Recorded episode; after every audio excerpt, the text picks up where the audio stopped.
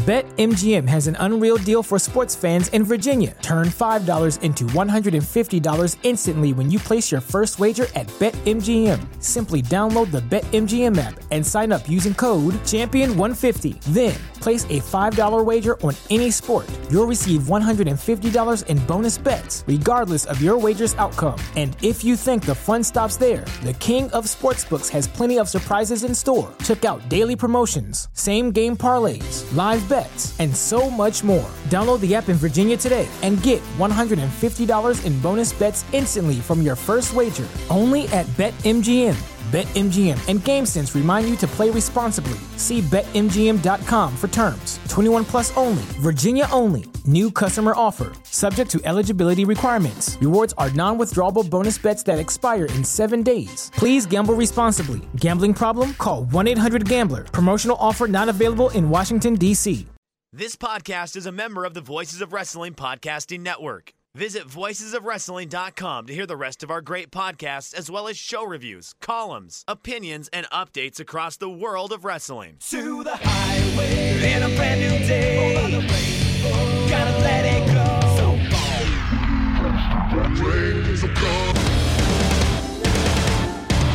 Fast to finger down. Dance tonight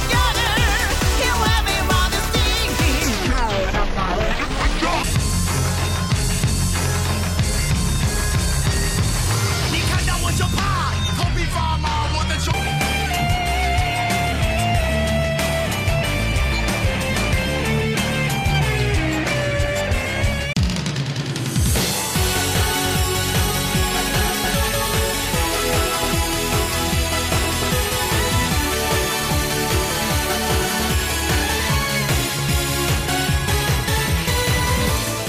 Welcome back to Open the Voice Gate, Rewind and Rewatch, episode 46, covering Freedom Fight 2013 from the Cursed Brooklyn Lyceum in New York eh, on November 17th, 2013. We are members of the Voices of Wrestling Podcast Network. You can find us on the Voices of Wrestling feed or on the, the Open the Voice Gate feed on all podcast platforms and applications. You can follow us on Twitter at Open Voice Gate. If you'd like to support the show, just click the link in the show notes. It'll take you to redcircle.com. Just click the red box that says sponsor this podcast, and you can set up a one time or recurring donation. No requirement whatsoever, but I would like to thank our previous donors. I'm one of your hosts. It's your old pal, Mike Spears, joined as always by my co host and friend Case Lowe. And Case, this was a show I was dreading when we started this prog, the, this whole entire project. I was expecting that maybe we got so busy that we would not have to watch this show, but buddy, we're in the Lyceum now. Yeah, this is definitely one that when we started this, and, and I knew we would hit this at some point. I was very committed to finishing this project once we started it. Did I imagine that when we started this in mid March, that there would be uh, just such an extreme amount of COVID still in the open? No, I did not. I was kind of hoping we'd uh, be on the downswing. It does not appear that we are that way, but yeah, this is in a weird way. I guess an infamous Dragon Gate USA show. Like again, it's one that I distinctly had in my memory from watching live and just knowing everything that was on this show from the jump. So we are now in the infamous Brooklyn Lyceum. This is, you know, after Gabe loses the ECW arena, after he loses BB Kings, and after he loses the Ace Arena in Union City, New Jersey, they are stuck without an East Coast venue. You know, the only other times they had run outside of, of here, they had the the building last week that we talked about that they ran a few more times. We got one show left from that building. They tried a place for the anniversary show that did not work out, and they obviously couldn't run the Meadowlands Convention Center in Secaucus, New Jersey. So they are at this building that I recently listened to an interview where Gabe did where he was talking about this building and how the venue only had one bathroom, and that included uh, one bathroom for the talent and for the fans. And it was, you know, I, I believe Gabe noted a pretty small bathroom at that.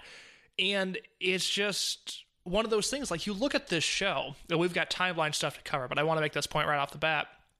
This show happens in November of 2013, and you turn this show on, it is a standard definition broadcast that is almost pitch black at times. I mean, we made fun of like I remember the show in Milwaukee in 2011. Akira Tozawa does a run in where you literally can't see Akira Tozawa because it's so dark. This is not much better because this is the entire show. I was watching this, I had it projected on my TV. I was sitting across the room, and there are times where it's like, oh my God, like I don't even, I don't know what's happening on the TV right now because this picture is so inexcusably awful. and it, it's something. So the Brooklyn Lyceum is a really old venue. I think it actually has like a heritage founding that it used to be like a public baths back when public baths were a thing. So the fact that there was one bathroom there and at a former public bath, you're kind of like, oh, okay. And the lighting thing, just using overhead lights to not think, hey, I maybe need to get a light tracing that the windows are blacked out here. So it's just a very unpleasant visual experience. No, it's the continued. Uh, I don't know if I want to call it laziness, but just the the degradation of the Dragon Gate USA brand. In July of 2009, they're talking about this premium wrestling product with the Golden Circle tickets and bonus matches. There's not a pre-show; it's it's bonus matches. Everything on the show is premium, with backstage inserts from Larry Dallas and Chikarason and translated promos from the Japanese talent. And here, there's nothing premium premium about this. I mean, it, it's it's borderline insulting to an extent. Not to mention that the way we're watching this show is through one of the old i. This is the WWN Live VOD feed, and Mike and I for a long time were keeping track of the DVD previews that they were showing, some backstage segments that they did. There's none of that on this show. What they did, I you know, I believe starting from here through you know the next handful of Evolve shows was when they would upload the video on demand after the iPay per view. It is just the iPay per view rip. There's no editing. They didn't cut anything out. This file was much much longer than any of the others that we had watched up this to this point because they didn't edit out intermission. They didn't edit out any of the long transition periods in between matches at this point it's a lazy product and and I was following the promotion at the time because it was something new and exciting for me. I was just getting into independent wrestling, but if I was a fan that had been on board since 2009, I would have found this product to be insulting. Yeah, yeah, and I think that this is probably our two different experiences coming to play because I remember this. I'm like, yeah, no, this is why I checked out at the tail end of the promotion because it used to feel like an event. Now it feels like like this was a venue that no shade thrown towards them, but this is like very much a Beyond Wrestling venue. And at the time, Beyond was running a better venue with with Fete Yeah. Music in, in Rhode Island. I mean, God, can you imagine a Dragon Gate USA show there? That would have been incredible. Yeah, yeah, no, absolutely. It, it's just something that you watch this and you kind of come away with just depression in a way. You know, like you're like, oh no, this is. I, I I would have to wonder, and I would love to like talk to people that you know have a big memory of working within the company and saying, at this point, did you think that DGUSA was pretty much done for? Because you watch the show, and that's the big foreboding thing that comes out of it. two Japanese talents on the show, it will get even more dire on the next set of shows. But before we really get into Freedom Fight 2013, we're going to go to Japan. We're going to talk about Dragon Gate. There's a lot of stuff that we're going to try to get through in a short amount of time. But just to mirror what is going on in Japan and the excitement and the potential in the air of Dragon Gate Japan to compare that to Dragon Gate USA is is almost depressing, but we're going to go ahead and do it. And we're going to start in August of 2013. Last time we talked about Japan, which was on the fourth anniversary show, we mentioned that it was Kobe World. CIMA lost his Open the Dream Gate title after 18 months to Shingo Takagi. It felt like the start of a new era coming out of World. And we begin in August of 2013. We could do an entire 90 minute episode of timeline stuff on August of 13. Instead, we're going to try to get through it as quick as possible. I'm going to throw some bullet points at Mike as to everything that happened in this month, and I will have Mike react to the following. Because on August 1st, the main event in Korakuen Hall, a losing unit disbands, loser loses mask or hair, 5 versus 4 handicap, 2 count rules match where Yamato, Akira Tozawa, BB Hulk, KZ, and Mondai Ryu defeat Shingo Takagi, Cyber Kong, Super Shenlong, and Chihiro Tominaga. Mad Blankey ends Akatsuki, and then after the match, Yamato turns on Akira Tozawa and proclaims himself to be the leader of Mad Blankey.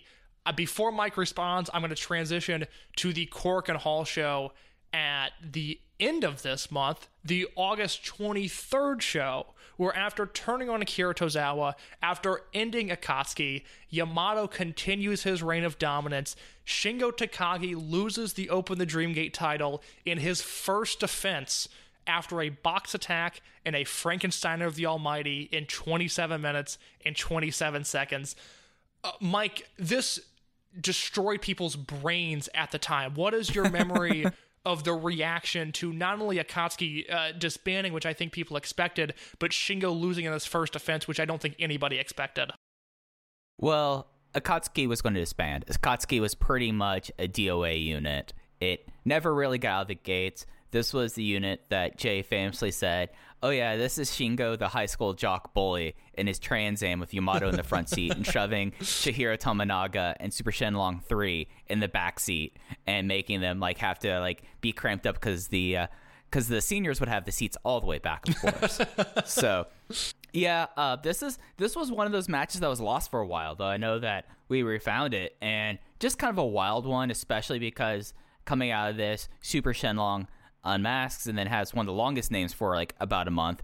The former Super Shenlong 3, Yosuke Watanabe, which is really pleasant to say a lot. And of course, like this was the big transition for both Mad Blankey and Yamato. Because before this, Yamato never really left the battleship gimmick. That was always kind of still a part of him in a way. But he had pretty much a full fledged gimmick change he became the Almighty, which is his gimmick to this day, which was basically he used to have a mirror that he'd come out and stare at that he was basically just self absorbed and thought that he was omniscient and omnipresent. And he had the Frankensteiner of the Almighty, which became like his big flash pen and defeating Shingo Takagi, becoming a zero key champion, which is a big thing. If someone doesn't get a key on that belt, then you're seen as kind of a failure. I mean, Ryo Saito never really recovered from that, right? So it's just one of those things that you like watching this. And of course, there's one other big thing that you did not mention that happened on the tw- on the August 23rd. Uh, Korakuen. Yes, well, there there were two secondary matches that I wanted to mention real quick because they kind of tie into one another.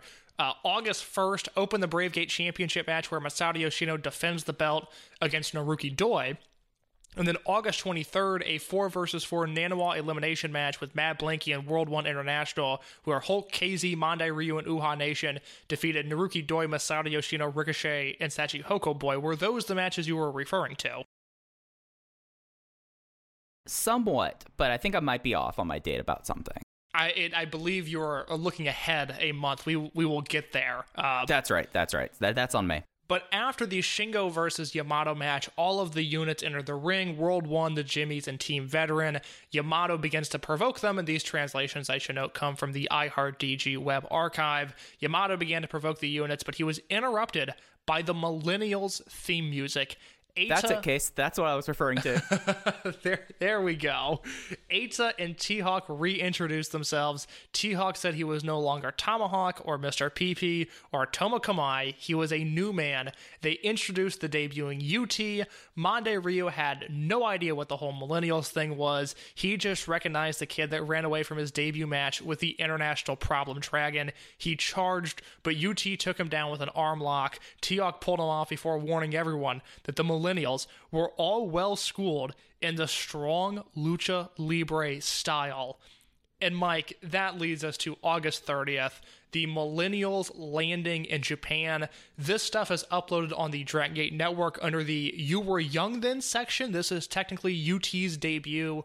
August 30th, T Hawk, Eita, and UT defeat Masato Yoshino, Ryotsu Shimizu, and Chihiro Tominaga in a minute and 30 seconds before having a rematch that they win in just over 10 minutes. This is huge stuff. This changes the game in Japan. Well, especially because Millennials was the first generational unit since the generational war that happened in 2009. So, the big thing about Millennials were if, and it was even part of their logo, if you were younger than 1990, if you're born after 1990, they will be friendly to you. However, if you are older, if you're born in 1989 or before that, you are considered their enemy. And it kind of made them as like a tweener faction that would verge on heel towards most of the veterans, and then with like the rookies and all that, it just, they just kind of were like the same. But they really kind of just were like this tweener unit out of the gates. Felt like a really hot act initially, really big kind of way that they were pushed as we talk about the fall of 2013. And then we'll, we won't get into this, but the way that things ended up for the millennials was not as strong as it started. No, actually, something that if you're if you're listening to this, you're gonna want to catch our Korakuen Hall review, uh, the weekly update that we're doing, because I have a topic on the millennials that I'm going to approach Mike with. I have a a question that pertains to some of them. Also, on the August 30th show, there is a singles match booked between Mad Blankey's Uha Nation and Akira Tozawa. But Uha Nation said Akira Tozawa was one of, one of his best friends and he refused to fight him. So Mad Blankey turned on Uha Nation, leading to an eight man tag with Yamato, Hulk, Ryu, and KZ defeating Tozawa, Uha, Shingo Takagi, and Cyber Kong. In your main event, tucked away on a Kobe Sanbo Hall show, K-ness and Dragon Kid defeat Naruki Doi and Ricochet to win the Open the Twin Gate belts. How good does that sound, Mike? I mean, you know how I feel about Die Fly. Die Fly is like, other than Araiwa, this is like one of my sleeper favorite teams in Dragon System history. And I don't really remember this match. No, Like, I don't. I- I, I don't remember it at all. I was shocked when I saw that and the results because I really have no memory of it. Yeah, yeah, yeah. But sadly, Die Fly would never really have a long run of championship belts anywhere. No, they would not. Yamato was put to the test in the beginning of September, though he was going to make his first defense of the Open the tw- uh, the twin the Dreamgate rather the Open the Dreamgate title on September twelfth, twenty thirteen. This was the kickoff of the Summer Adventure Tag League as well. And this show featured Uha Nation defeating Ryotsu Shimizu, Ricochet defeating Yosuke Watanabe, in the Summer Adventure Tag League, uh, Gamma and K-ness defeated Kanda and Susumu. And then your semi main event, Block A Summer Adventure Tag League 2013. Akira Tozawa and Shingo Takagi, well, they wrestle Masato Yoshino and Naruki Doi. And, like, what happens in this match?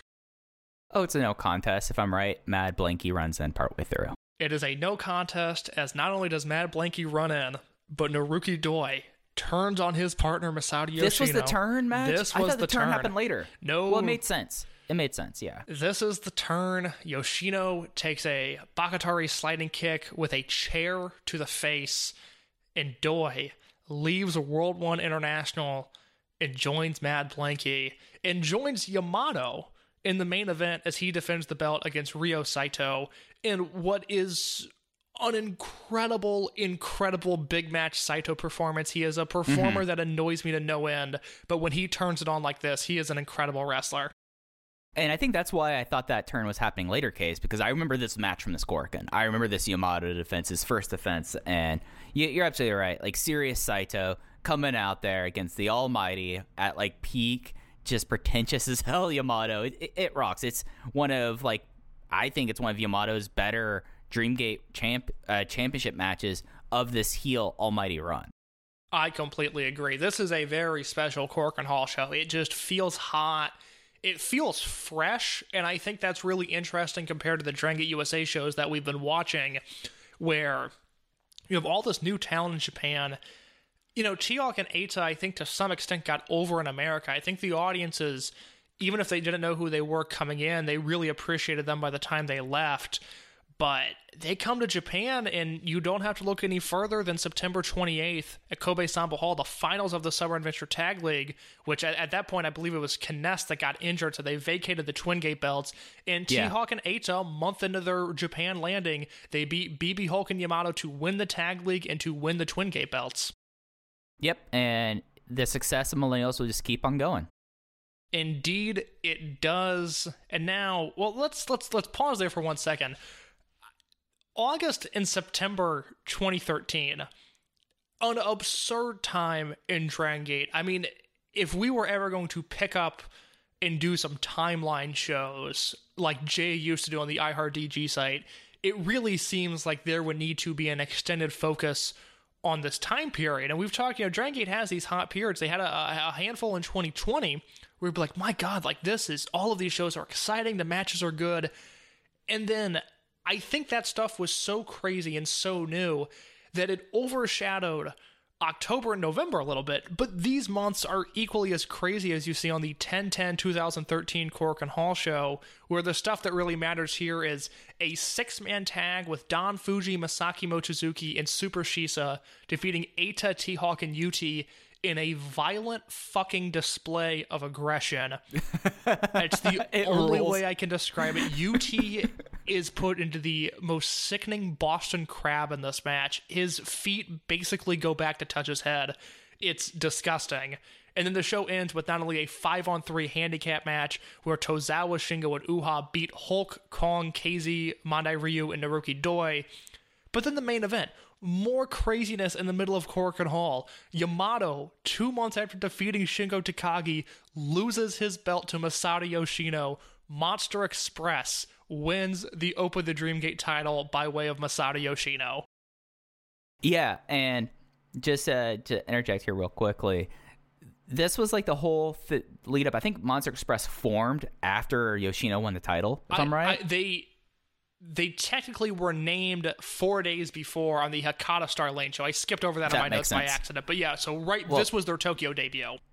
Right, yeah. So I mean, they're coming in real strong. They're positioned as the super babyface unit. You have Tozawa and Shingo Takagi that have been longtime friends and compatriots. You have Uha Nation, who is Tozawa's best friend. You have Masato Yoshino, who is friendly with everyone else, but he's joining up because he was portrayed and wanted to go against Naruki Doi. He brings along his best friend, Sachihoko Boy, and then, of course, Ricochet.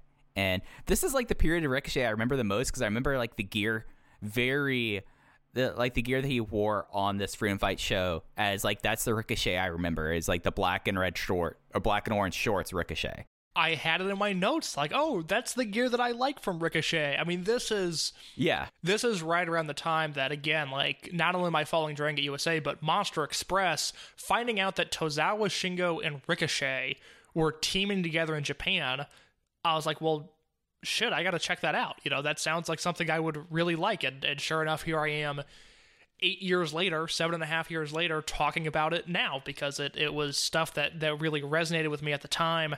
And plus, towards the end of October, on October 26th to be exact, Kobe Sanbo Hall, you have an influx of foreign talent on this show with T Hawk in the second match on this show. T Hawk teams with Flamita and Rocky Lobo to wrestle CIMA Gamma and Yosuke Watanabe, and then later on in the show, Akira Tozawa teams with Anthony Nese, and they defeat Genki Horiguchi and Jimmy Susumu.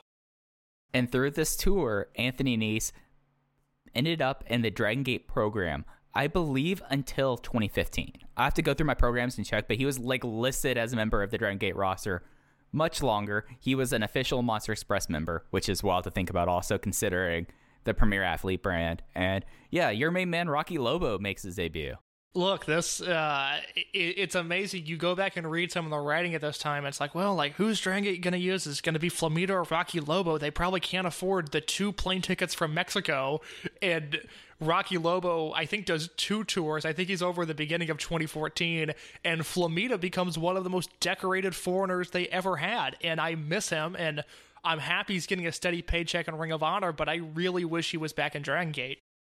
Oh yeah, oh yeah. And here's the thing about Flamita at this time: 19 years old. absurd. He's nine. I, I mean, I, I went back recently and watched some early Flamita. I was watching like 2014 stuff, and I mean, not only does he have no muscle on him, especially compared to now where he just uh, sucks protein shakes down just all day and night. I mean, that's the only thing he does. If you're friends with him on Facebook, like I am, dude loves the gym, loves his protein shakes, but just uh, uh, I don't want to call him a revolutionary flyer, but there's nothing like watching a 20 year old Flamita go through the air. It's he was incredible, and it makes sense that he became what he became. Oh, absolutely. And you you see how he kind of exploded. He was someone that initially when he came to Dragon Gate, he was an exciting wrestler, and then he very quickly probably became one of the 50 best wrestlers in the world in that time period, solely through his dragon things and like the flam fly and all the stuff he was able to pull off. It just was just like takes your breath away.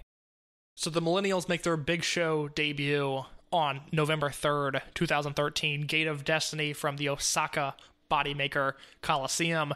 Uh, this show, Dave watched. He has a review of it and one of the observers around this time period. The big stuff to look at here the eight man tag match with Sheba, who was Kotoka doing the Shima Sito gimmick, essentially. That That is.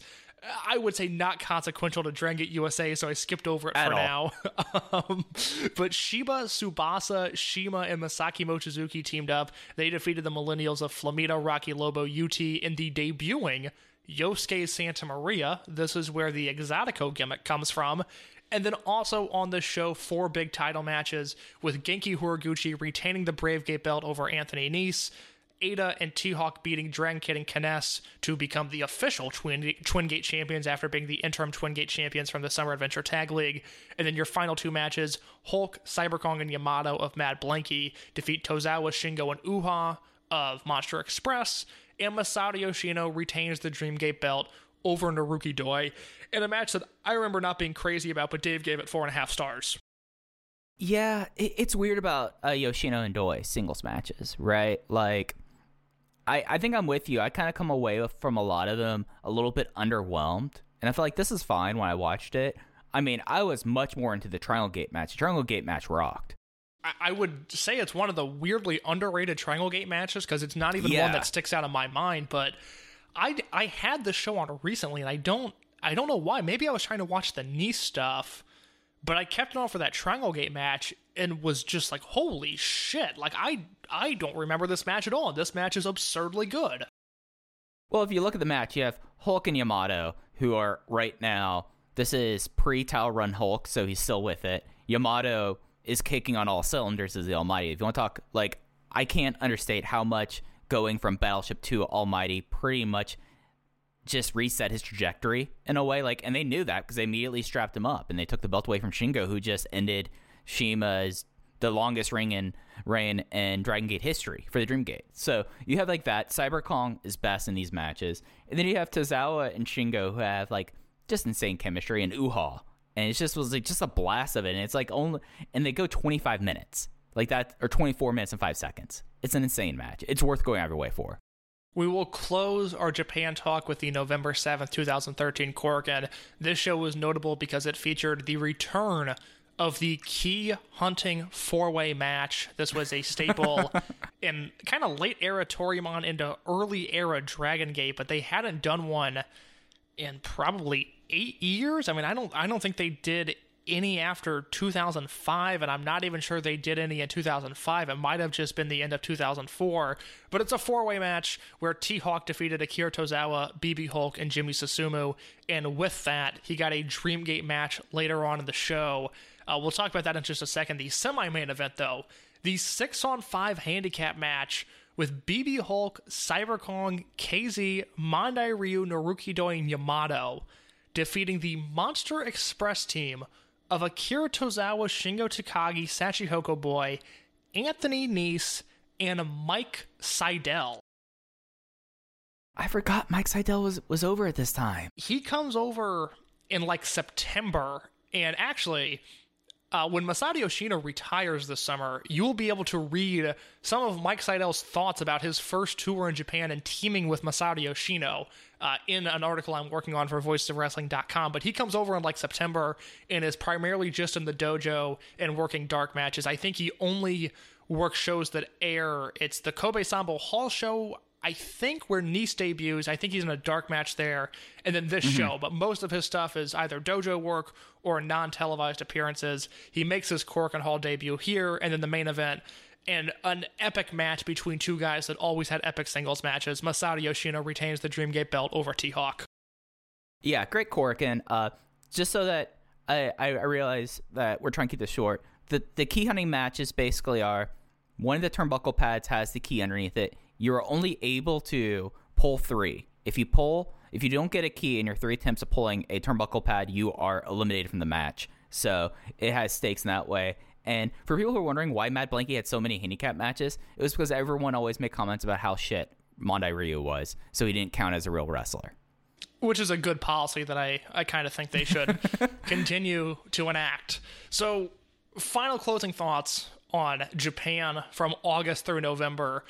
Mike, this was one of the craziest periods the company ever had, correct? Oh, uh, Oh, absolutely. We managed to talk about it in 20 minutes. I'm actually kind of impressed with us here. Well, because this is, I mean, I, I, you know, I don't know what we're doing after this project entirely, but I mean, God, we, I mean, uh, August of 2013 alone is like a multi-part podcast series. It's unbelievable everything that happens in that month, and and I knew it was either rush through it or this will become its own episode, and I don't have the time to do that right now.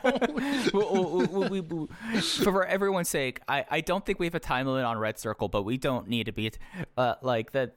As much as I would love to talk about 2013, and especially like the Akatsuki versus Mad Blankey two count mask or hair loser must disband match, is just we'll be here all night. Well, well, let me say this. I don't know what Mike's talking about in terms of this match being found. As far as I know, that Mad Blankey versus Akatsuki unit disbands match, I have watched it once in my entire life, and it was not when it aired. It was a little bit after because I think I started really following during the Yamato versus Shingo Dreamgate match. So I, I would have not seen that Corkin. I've seen this match one time. It's the most elusive match in Dragon System footage. I know we have listeners that have perhaps some hard drives sitting around, some files on those hard drives. If you have that match, uh, shoot us a DM, please, because I would love to rewatch that. It, it's a nuts match. I think I might have it, Case. I think yeah, but yeah, because we talked about it on the old show. Because I was the one who found the match. I was like, hey guys, here's the Akatsuki versus uh, Mad Blankey disbands match. Well, I will be in touch with you then after the show, Mike Spears, because I have not seen this I'll have to see which computer I have it on. But I know I've had this match at one time. I have not seen that match in a very long time, and it's one of my favorite matches that Dragon Gate ever did. Speaking of favorites, speaking of high points, the one other thing I want to talk about before we get to Dragon Gate USA is August 30th and August 31st of 2013 is PWG Battle of Los Angeles, and I really wanted to spend a minute talking about these shows. One, the influx of Dragon USA talent around this time period that I think is very interesting to look at on this show. And two, I've got some opinions on the second night of this tournament. But real quick, the night one results were Anthony Nese losing to ACH, so ACH advances. Brian Cage defeating Tommaso Ciampa. Uh, Mike, you'll enjoy this match uh, for comedy reasons. Drake Younger defeats Joey Ryan.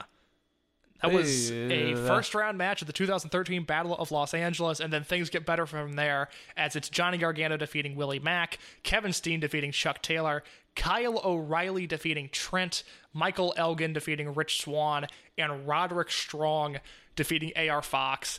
That takes us to night two of the tournament, August 31st, 2013. Mike, I think this is the single greatest independent wrestling show I have ever seen. Do you have any memory of this, Bola? Well, yeah, Kyle Kyle O'Reilly wins it, and he goes through a war to get there because he has a long match of ACH, and then he has Drake Younger, who they kind of do Drake's rules when he was around there, and then he had to go up against Mike Elgin, who was getting incredibly heavily pushed in PWG at this time. a fascinating list of wrestlers that O'Reilly had to beat if you know anything about just their backstage life. ACH, Drake, and Michael Elgin is a real murderer's row of personality, is it not? I mean, it, it's various people that I think at one time Chuck Taylor has been very mad at. Yes. So this is Bola Night 2. It opens with Drake Younger defeating Brian Cage in an absurdly dangerous seven minute head drop fest. And then from there we go to Johnny Gargano defeating Kevin Steen, Michael Elgin defeating Roderick Strong, and really the match that everyone came away talking about, Kyle O'Reilly defeating ACH. Also on this show, the semifinals of Elgin defeating Gargano and O'Reilly defeating Drake. The semi main event is Adam Cole and the Young Bucks against AR Fox, Rich Swann, and Candice LeRae in a match that finished in my top 10 matches of 2013. This is, I, I think it's one of the best matches the Young Bucks have ever had, and you know that is saying a lot coming from me. This match is uh, just uh, hidden gem is not even the right word. It's no one talks about this match, and I think it's one of the best matches they ever had. And then the night concludes with O'Reilly winning Bola, defeating Michael Elgin, and then after the show, the Young Bucks and Adam Cole run in. They beat down Kyle O'Reilly. Candice LeRae tries to make the save. They beat down Candice LeRae.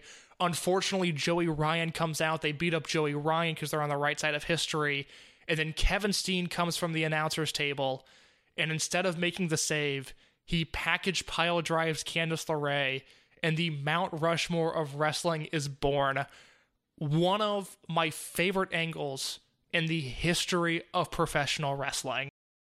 It was so good because right after that, then they immediately got a box of T-shirts out and started selling them. Uh, which I look, I don't think I've bought a wrestling shirt in five years at this point. I don't. I certainly don't wear many of the ones that I owned at one point. I still wear my original Mount Rushmore PWG T-shirt all the time. I love that shirt. And, and they cut a great backstage promo, like when PWG would do promos and they do like this, where Kevin Steen keeps on cursing and then apologizes because he knows that the Bucks are young, are good Christian boys. Then he calls himself the champion of the universe, which is very apropos given his next seven years. And then it's just like one of those things that when PWG decided to have an angle and they committed to an angle, it usually was a really solid one in P- PWG, and Mount Rushmore's like the best example of it. Go to your High Spots network, fire this show up, watch it from start to finish. I, I mean, I haven't seen it in a few years at this point. I'm assuming it all holds up. I really hope it does because uh, my God, do I love this show. And to me, this has always been my point when people talk about the PWG boom. This is the first show William Regal attended. There's photos of him backstage with O'Reilly and ACH after their match. To me, this was the peak of PWG. I mean, they have a great show in October that, that we don't really have time to talk about, but it's all diminishing returns from this and we're a year away from the return of the three night bola and AJ Styles and Kenny Omega and Liger later on down the line. We're, you know, a year plus away from all of that. And to me, Bola 2013 was like the end of an era for PWG in terms of after this, it really became the cool kids club. And that was great and that was awesome. And we got a bunch of good matches out of it. But Bola 2013 for me will always be the peak of that promotion. And I would say that that era began with Tozawa's tour. You know? Oh, absolutely. Like, you had about this three year period of that because I was looking at the rest of this card case as we are talking about it. You kind of had the formation of best friends in that trios match with the despicable Joey Ryan. And it is just one of those things that, like, you look at this, a lot of things come out of this. Like, I was actually recorded a rant for the EE Patreon yesterday about my thesis on independent wrestling and why PWG was and how it won't be and all of that. And you like look at this and you look like at, at the names on these things and in a lot of ways the names get stronger after this, but you also have like the idea of like this is where Reseda kind of becomes that place in America is from the show. Yeah, I I miss this era of PWG, and again, that's probably me gatekeeping a little bit, but it's just it's just not the same after this, and that's okay because I mean, even the next show, which yeah, I can I can throw the results in here real quick. Matt Rushmore on October nineteenth, two thousand thirteen, where you had Kevin Steen defeating ACH in, a, in an awesome match. The true birth of the best friends, Chuck and Trent defeat AR Fox and Rich Swann. A four-way match with Drake, Nese, uh, Cage, and Ciampa. That match was wild. Gargano defeats Roderick Strong. The Bucks defeat Candice LeRae and, jo- uh, Candice LeRae and Joey Ryan, and Adam Cole defeats Kyle O'Reilly to retain the PWG title. I, it's just it's unbelievable, and and we'll reference PWG in another minute here as they directly uh, influence the booking of this Dragon Gate USA show. Uh, but before that, I think we have to get to some newswire notes, if that's okay with you. Yep, let's get to it. So November 7th, Gabe Sapolsky announces what was the original card for Freedom Fight 2013. I did this to you last week, Mike, when Genki Horiguchi was pulled off the show. Gabe had to change the show. This time we not only lose Horiguchi, but we will gain Chris Hero. But had that not happened, Freedom Fight 2013 would have been Johnny Gargano versus Masaaki Mochizuki, Ricochet versus Anthony Nese, Trent Beretta versus Rich Swann, Genki Horiguchi and Jimmy Susumu against the Bravado brothers, an evolved title match between AR Fox, Chuck Taylor, John Davis, and Caleb Konley, in a non title match at the time, non title, the Young Bucks against Jigsaw and Fire Ant. Interesting show.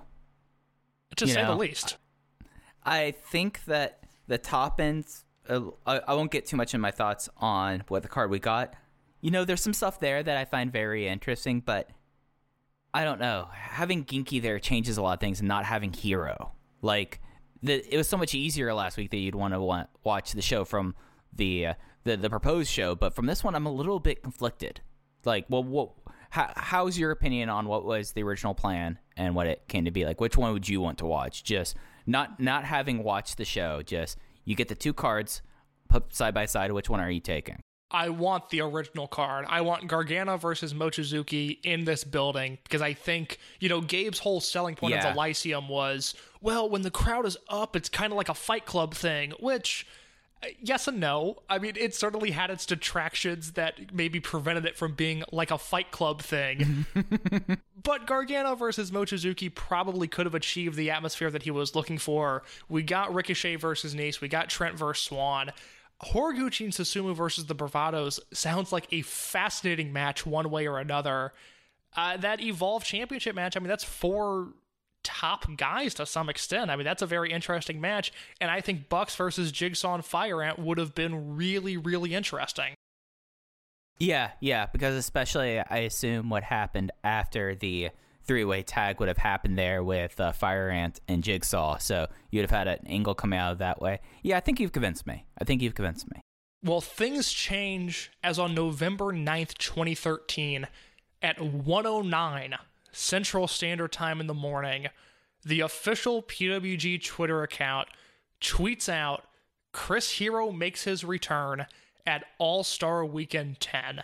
And we'll talk about these All Star Weekend 10 shows next week or the week after because I, I, actually think they're very important to what would become of Dragon Gate USA. But I remember waking up I had at this point I'm such a PWG obsessive, and because they don't ever tweet unless they're announcing match lineups, I had the alerts on my phone, and I woke up to this notification, and I was baffled. I did not know what was going on. But on November 9th, PWG announces Hero. On November 11th, Gabe confirms that Hero will wrestle on the Brooklyn Eye pay per view. And then on November 12th, he announces that Gargano versus Hero has been signed. And that makes uh, the whole card shift. So now AR Fox will end his feud with the Young Bucks as he teams with Masaaki Mochizuki on this show as well. And then Gabe says Caleb Konley and Andrew Everett will enter the tag scene as they take on Jigsaw and Fire Ant. And I believe this is the final time that Caleb Konley and Andrew Everett team. So uh, a nice run of two matches that I thought were both very good, and then they never team again. And that is just such 2013 2014 Dragon Gate USA. Yeah, yeah, and y y- it's just something that, and it's kind of something that it's gonna be so weird in twenty later 2011 and 2022 when the indies might possibly restart. Like the idea of Hero coming back was such like a earth-shaking thing that like getting the notification saying uh Pete at All Star Weekend 10, Chris Hero makes his return would have been like the most like brain scratching thing, especially if you weren't someone that like at this time were you an observer person or were you keeping up of this whatsoever? I, I'm I'm glad you asked me that because I was going to make that point. I was definitely reading news with a Z sites. I don't think I subscribed to the Observer until probably early 2014. So. I, I mean, I was an NXT watcher because NXT was on Hulu at this point. I was watching NXT from the moment it transitioned away from FCW. So, you know, my introductions to Pac and Hero were through the NXT program, and then I quickly realized, like, oh, these guys are incredible and they've done stuff all around the world that I would like to watch. But I was stunned because uh, by this point, it's late 2013. I am 14 years old. CM Punk is my idol. I'm a super smarmy, smarky fan on the internet going like, they got to push Kassius Ohno. I mean, come on, where's his push? and then for him to just disappear into the ether of NXT and be a free agent like that, it was a huge deal. I mean, this really registered with me as like, oh my god, like Hero's going to come back to the Indies, and he opened up a pro wrestling tee store. I bought, I think, two of his T-shirts that I used to wear to school all the time. Obviously, people loved that. Um, and then I remember at this point I'm going to Ring of Honor shows and and I saw Hero versus Adam Cole at a Ring of Honor show. I was 15 years old. My mom drove me and she still to this day asks me how Chris Hero's doing because he made such a good impression on her that night. I mean, that's pretty much the Chris Hero story, though. Oh my god, if I mean Chris Hero, you spend 10 minutes talking to him at the merch table, you will think you guys are friends for life. He is one of the nicest humans I've ever met. Or one of the best merch workers, you know. It's, it's, it's the best. I don't know him personally, so I'm not going to make any determinations on who he is, but when I've talked to him, very nice person. Yeah, um, But that was mer- also- merch table culture is bad, except for when Chris Hero does it. And like I, at the time, Sinclair was selling these Ring of Honor compilation DVDs, and that was my thing. I mean, that's how I watched old, like, Gabe era Ring of Honor. Oh yeah, like the year two, year three Exactly. DVDs. So Yeah. I, I had the Jimmy Jacobs comp, which I remember I had Jimmy Jacobs sign at my first Ring of Honor show, and he was super nice, and he was he was super nice to my mom. I've always said that about Jimmy Jacobs, like he went out of his way to just be a really kind person to me. Again, merch table culture is bad, but it's good when it happens to me. Um, I had a CM Punk comp DVD that I went to a Wizard World in Chicago to have CM Punk sign, where he not only complimented the DVD. This is real case low lore, Mike Spears. I don't know if you know the story. I'm ready for it. I went I'm to, ready for this. I was 14 years old. My mom drove me to Wizard World in Chicago specifically to stand in line to meet CM Punk. He did a Q&A beforehand that I went to. I asked him a question at the Q&A. I, just put yourself into my mind for a second. I am all in on indie wrestling. I love CM Punk. What do you think I asked this man in front of a live audience at a Q&A? I'm guessing you asked him about straight edge music. a fair guess, but no. I went up to the microphone and I asked CM, Paul, CM Punk, "Do you have a favorite Gabe Sapolsky memory?" That's good. That, that, that, that, that that's actually the right question to ask anyone who's worked with Gabe Sapolsky, to be honest. And Punk said his favorite uh, Gabe memory is they were working an FIP show where somebody Oh, I know. somebody screwed up the music cue, and all of a sudden Gabe starts slinging cigarette ashtrays into the wall. and going, it's a fucking DVD product. God damn it! and then later that day, he was doing the autograph signing. I bought my ticket so he could sign the cover of my Summer of Punk ROH compilation DVD. I went up to him. He complimented the DVD and he complimented my t shirt. And it wasn't a straight edge t shirt, it wasn't a CM Punk t shirt. It was a Mr. 1859 Cliff Compton t shirt that Oh, CM God. Punk liked. And not only this, Mike, not only this, not only did CM Punk like my t shirt, but I go on Twitter that afternoon and there is a picture on Cliff Compton's Twitter of him like 50 yards back taking a picture of me waiting in the CM Punk line with a Cliff Compton t-shirt on. He's like, "Yeah, it's great to see a fan in Chicago." And uh that is a story that I've never uh, expressed publicly before because why would I tell people that at one point I owned a Cliff Compton t-shirt? I mean, yeah, but you, you, you you got featured on Cliff Compton's Twitter account at that age. So, I mean, you, you take the good with the bad there. Yeah, now it's like he's just like I think he's a gun guy now. It's really uh, dark hours for Mister 1859. But I think you asked me if I was aware of who Chris Hero was, and I just told you a very personal life story of mine. We could get into the observer notes. Basically, he was cut uh, partially because they didn't think he could get into shape, and partially, as we saw in his second NXT run, they just didn't look at him as a guy. And I don't, un- I didn't understand it then. I don't understand it now. And in a way, I think wrestling's better off now that he's out of that system. But it sucks because I think he's one of the most talented wrestlers ever. Yeah, and it was one of those things that his first run, he was around and he was featured, but it was one of those things that whenever you saw like a hero match or an OO match, you kind of have been like, oh yeah, that they actually decided to pull him out of the mothballs. They they actually decided. Cause I remember like his last match was against uh, Luke Harper, Brodie Lee in NXT. I remember like that happening, and also there was a one night uh, of the Kings of Wrestling reuniting against CM Punk, and I think it was Seth Rollins Yes. that made a DVD much later, but it just was something that like you would think that someone like Chris Hero, and I think this is now something you say throughout wrestling now that he's out of the system again, you would find a place for someone like Chris Hero in your locker room, in your office somewhere, but WWE never showed that interest. Yeah, or in their multi million dollar training facility where you have a guy that has trained every style under the sun. Maybe you would want him influencing the next generation of talent. Just a thought. Yeah, just a thought. Uh, by the way, I did just go to Cliff Compton's Instagram account. He has a f- picture of Brodie Lee, and it is Brodie Lee wearing the really cool Blood Warriors T-shirt with uh, Brodie Jr. negative one. That's solid. Yeah. Uh, his Twitter banner is Evel Knievel, Knievel jumping at Caesar's Palace, which is objectively cool. Uh, maybe I might get back into Cliff Compton because I that dude, you know, he's a rich a Rip Rogers descendant, which is obviously a bummer, but very entertaining podcast guest. Just at times hit my sense of humor to a T. Unlike this Freedom Fight show, which was not funny, nor was it particularly good at times. And Mike, with that, I am ready to get into Freedom Fight 2013.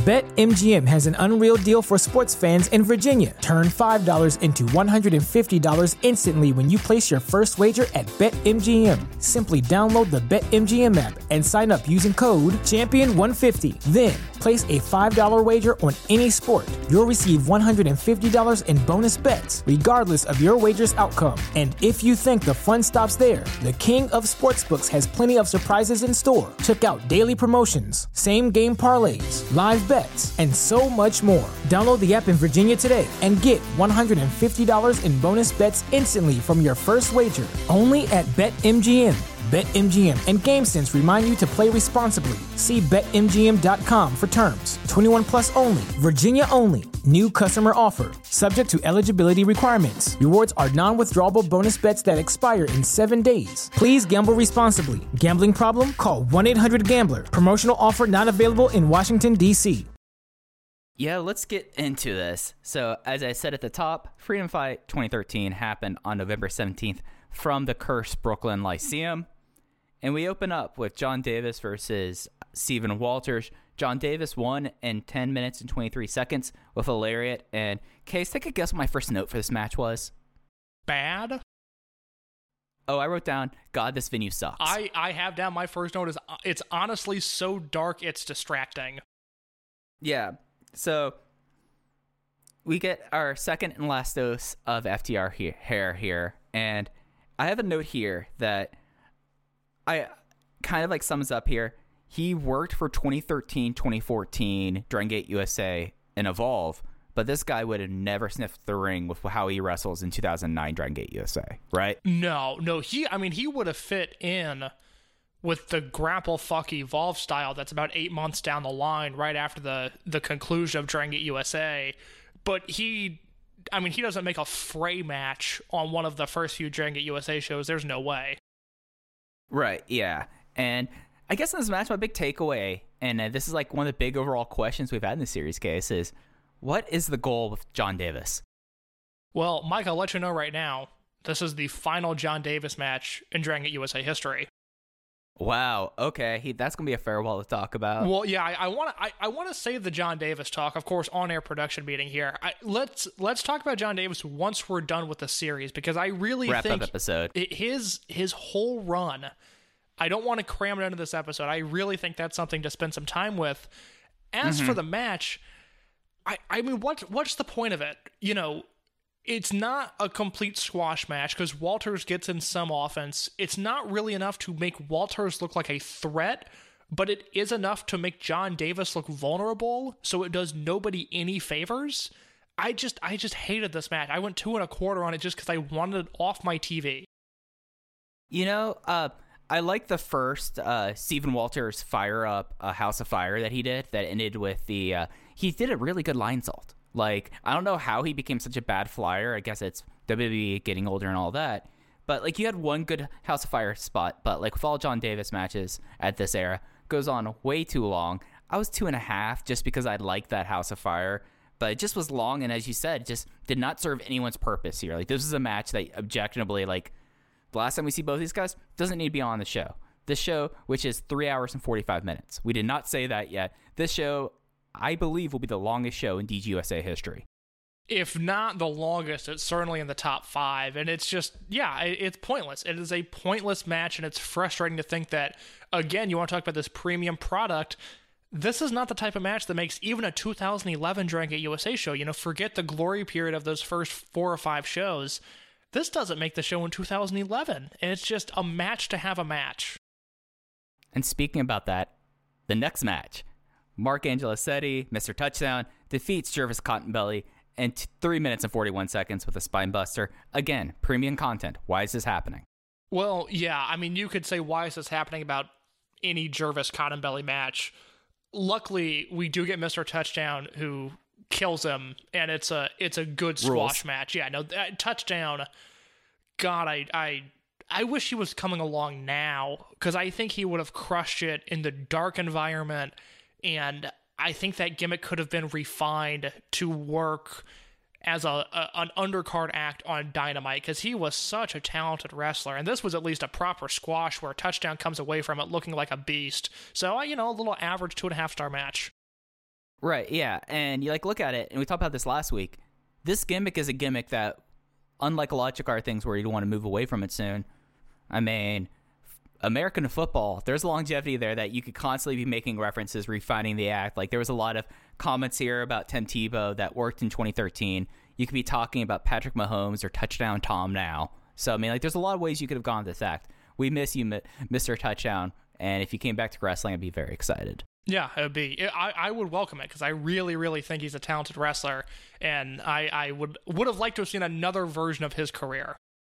Absolutely, absolutely. So before this next match, talking about how long the show is, and Case mentioned earlier about how they just did the they just took the pay per view dump and just put another uh, portion of the website. So they left in the interstitials, which you had poor Le- uh, poor Lenny, poor Lenny. he was shilling, and there was tech issues. And how long is this delay? And he someone like was like going to ring the bell for him, and you could hear him off mic say hey, the bell's somewhere over on their side. Not Lenny Leonard's a saint. L- l- like you will not hear a crossword about Lenny Leonard come out of my mouth. But boy, I feel for him in this show. I feel for him in this promotion. It's just inexcusable production. I would be embarrassed to promote this to anybody, and at this point, you know, again, like I said last week, there's times where you can tell that Gabe is really invested in this product, and there are times where you can tell that he's not, and this is a point where Gabe feels really checked out. I mean, this is a show where he's checked out and then not checked out at certain points. and you could tell it's kind of wild. Yeah, but I I hate I hated the start to this show. Two unimportant squash matches followed by a really long production delay. And then we had Chuck Taylor versus Jimmy Susumu. Jimmy Susumu got the win at the Mugen in 10 minutes and 46 seconds. And I wonder what your thoughts are on this match, Kay. So you go first. I mean, it was kind of cool to see Susumu doing outright comedy stuff. Like he plays along with the grenade spot where they do the atomic drop. There, there's kind of two things to note here. One, I really, in a weird way, think it's a showcase of Susumu's talents because even this dumb, goofy comedy match, he is in complete control of the crowd. I mean, they're into this by the end of it, and it's all just because Susumu is a master of what he does. But what stood out to me is if this match happens, even Miami 2012 WrestleMania weekend or any time before that, an outright comedy match like this would feel wildly out of place. But this is where you start to see the tone in indie wrestling change. And it's less about your Davey Richards and your Eddie Edwards. And you know, Gabe is able to kind of seclude himself to uh, from it to an extent with the grapple fuck stuff that's coming down the line. But this is where you know Beyond is doing comedy, and guys are looking for an outlet outside of Chikara. And this match almost feels inappropriate on a Dragon Gate USA show. It's very WrestleCon. Very WrestleCon. And like there there was a whole bit about Chuck Taylor wearing a hoodie to the ring one because his building looked like it was freezing. And two, because he wanted to protect himself from the lariats, which was kind of funny. And then they had a whole battle about that. And it's it turned into like a really like the last five minutes of the match when they dropped all the comedy pretenses was just solid DGUSA stuff. It just was you had the five minutes of comedy, which, as you said, this is kind of very much the start. I mean, the Syrian portal kind of started meme wrestling, if you think about it, with the most illegal thing you could do in a wrestling match. But I wanted to like this a lot more than I did, but I think the comedy stuff just brought it down. It was a very apathetic three and a quarter from me. Who on this roster would have been better suited to wrestle Susumu rather than Chuck Taylor? Because at this point, it's November of 2013. Chuck Taylor's not getting sent over to Japan anytime soon. He doesn't want to be there. The Dragon Gate talent doesn't want him there. Is there someone on this show that you think would have really benefited from wrestling Susumu instead of Chuck Taylor? Mr. Touchdown. Yeah, I think touchdown or John Davis because they never. I don't think they ever had any interactions. But those are the. I mean, they're they're in a useless match, and they. I you know you can always stick Chuck Taylor in there against Jervis or Stephen Walters, but it seems like this was the least interesting option to do. Yeah, and Tony Nese had the match against Susumu the night before. As we've seen in current day, there's few things, there are few wrestlers in the world that are better at elevating young talent than Susumu Yokosuka. Put him in there with someone that's on on the rise, and you could have like a great match out of it. Like imagine Mr. Touchdown versus uh, Yokosuka. I think that could be a sneaky four star match. Well, the other two you've got here because they're kind of buried in this tag match, but Andrew Everett, where you know Everett's an incredibly flawed wrestler who I don't think ever lived up to his potential. Sorry to weirdly bury Andrew Everett there, but an, You're fair though. That's fair. an Everett versus Susumu match at this time would have been the prototype for Susumu versus Flamita, which came a few months down the road. I mean, you know, Everett's in a sense a, a poor man's Flamita. Or you could have done Susumu versus Konley, who they're clearly building up and who at you know it's night and day. As soon as he stops teaming with Scott Reed, Caleb Konley finds something and it clicks with him. And I think those would have been much more interesting matchups than what they did with Chuck Taylor. Oh, I am absolutely with you on that. And it's just kind of like a shame and something that, again, I kind of want to pen, pen on it because I feel like there's a lot of kind of interesting topics to talk about, like this last year of Dragon Gate USA. And I think Susumu is very much like a symptom of that. Like, if you're as checked out as, if you're more dialed into the product and you're more like this, wouldn't you want to have Susumu in a match where he can elevate young talent and not have a 10 minute comedy match of Chuck Taylor? I would. Yeah, I think it even a loss, it would have done Caleb Konley a lot of good. Andrew Everett at this point, I don't think he had had any knee injury, so he would have been able to fly around and have Susumu base for him. It's just, you know, uh, you're three matches into the show. You've seen two useless squash matches, and then this is a match with Dragon Gate talent, and you still go like, "Oh, that was it." Well, I guess that's fine. I mean, God, what else is on this show? Well, what's else on the showcase? Well, we have a non-title three-way elimination tag team match. It was the Bravado Brothers, the Open the United Gate champions, versus Andrew Everett and Caleb Konley versus Chikara Sekigun of Fire Ant and Jigsaw. The two falls in this match was Jigsaw eliminating Everett and Konley with a quick roll up on Everett, and then the final fall was the gentleman's agreement on Fire Ant in 10 min- in 14 minutes. I thought it was shorter than that. 14 minutes and 3 seconds. I will say this up top. I am unironically into this Bravado Brothers thing right now. it works really well. Like I was not as high on the title switch here, but in this act and on this show, they come across like stars. The heat that they got during their entrance is unbelievable because these are just dead Dragon Gate USA Brooklyn crowds. They don't care. They're not invested in anything. The Bravado Brothers come out and they care about hating the Bravado Brothers. In it, eh, you know, I mean, every week since March, Mike and I have watched a Dragon Gate USA show. A lot of the stuff doesn't blend together, but you just see a lot of the same thing. The Bravados thing feels totally different than the scene or the DUF or any of the Blood Warriors heel stuff. Like, this is a new act in the promotion, and I really.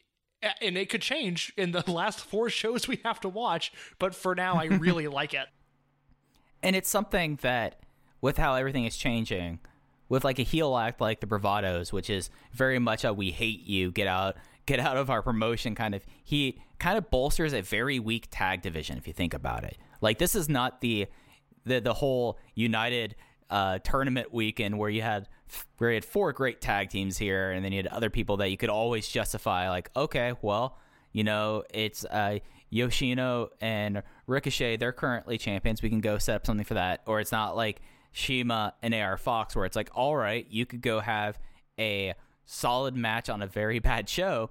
It's you know, you have the Bravado brothers, and then the Young Bucks are on their way out, and that's kind of it. Yeah, and I guess, you know, after this match, Jigsaw turns on Fire Ant. So if we extend the life of Dragon Gate USA a year, let's say we do that. You're going to have the Bravados, some form of a Caleb Konley tag team, whether he's teaming with Everett or he's teaming with the soon to be premier athlete brand and probably Trent out of that team, not Anthony Nese. Uh, let's give them T-Hawk and, and Eita or some Millennials combination. Let's give them Jigsaw and the Shard, who teamed uh, on on Evolve shows together.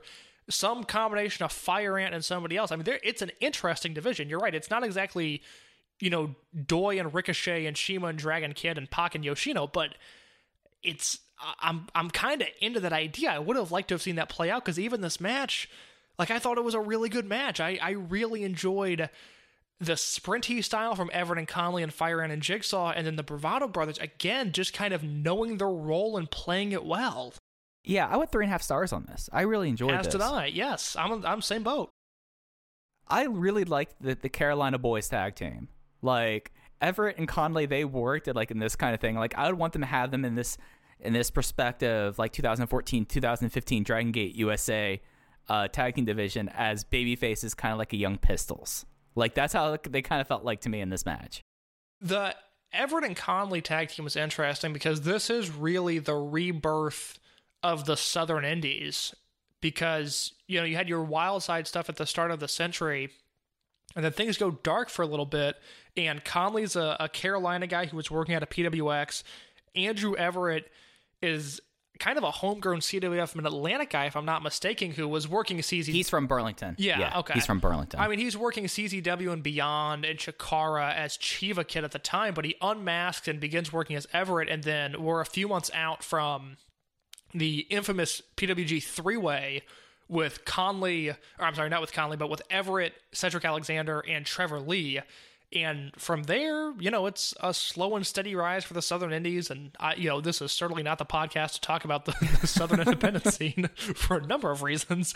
But it's interesting just to pinpoint that in the timeline of like, here are two guys from the South coming in and making a name in a Gabe Sapolsky promotion, which did not happen often. So I, I'm with you. I went three and a half. I really liked what they did here.